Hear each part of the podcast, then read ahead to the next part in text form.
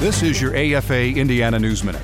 10% of Americans now have access to assisted suicide after Jerry Brown, the governor of California, approved an assembly passed bill last week. Other states are bound to follow. Assisted suicide had failed in California six times since 1988. But exactly one year ago, Compassion and Choices released a superbly crafted video about Brittany Maynard, a winsome 29 year old California woman with a brain tumor who had to move to Oregon because assisted suicide was illegal in her state. It became a YouTube sensation. Opponents of the bill were bitterly critical. Marilyn Golden, a senior policy analyst at the Disability Rights Education and Defense Fund in Berkeley, said there is a deadly mix when you combine our broken healthcare system with assisted suicide, which immediately becomes the cheapest treatment. There's more online at afain.net.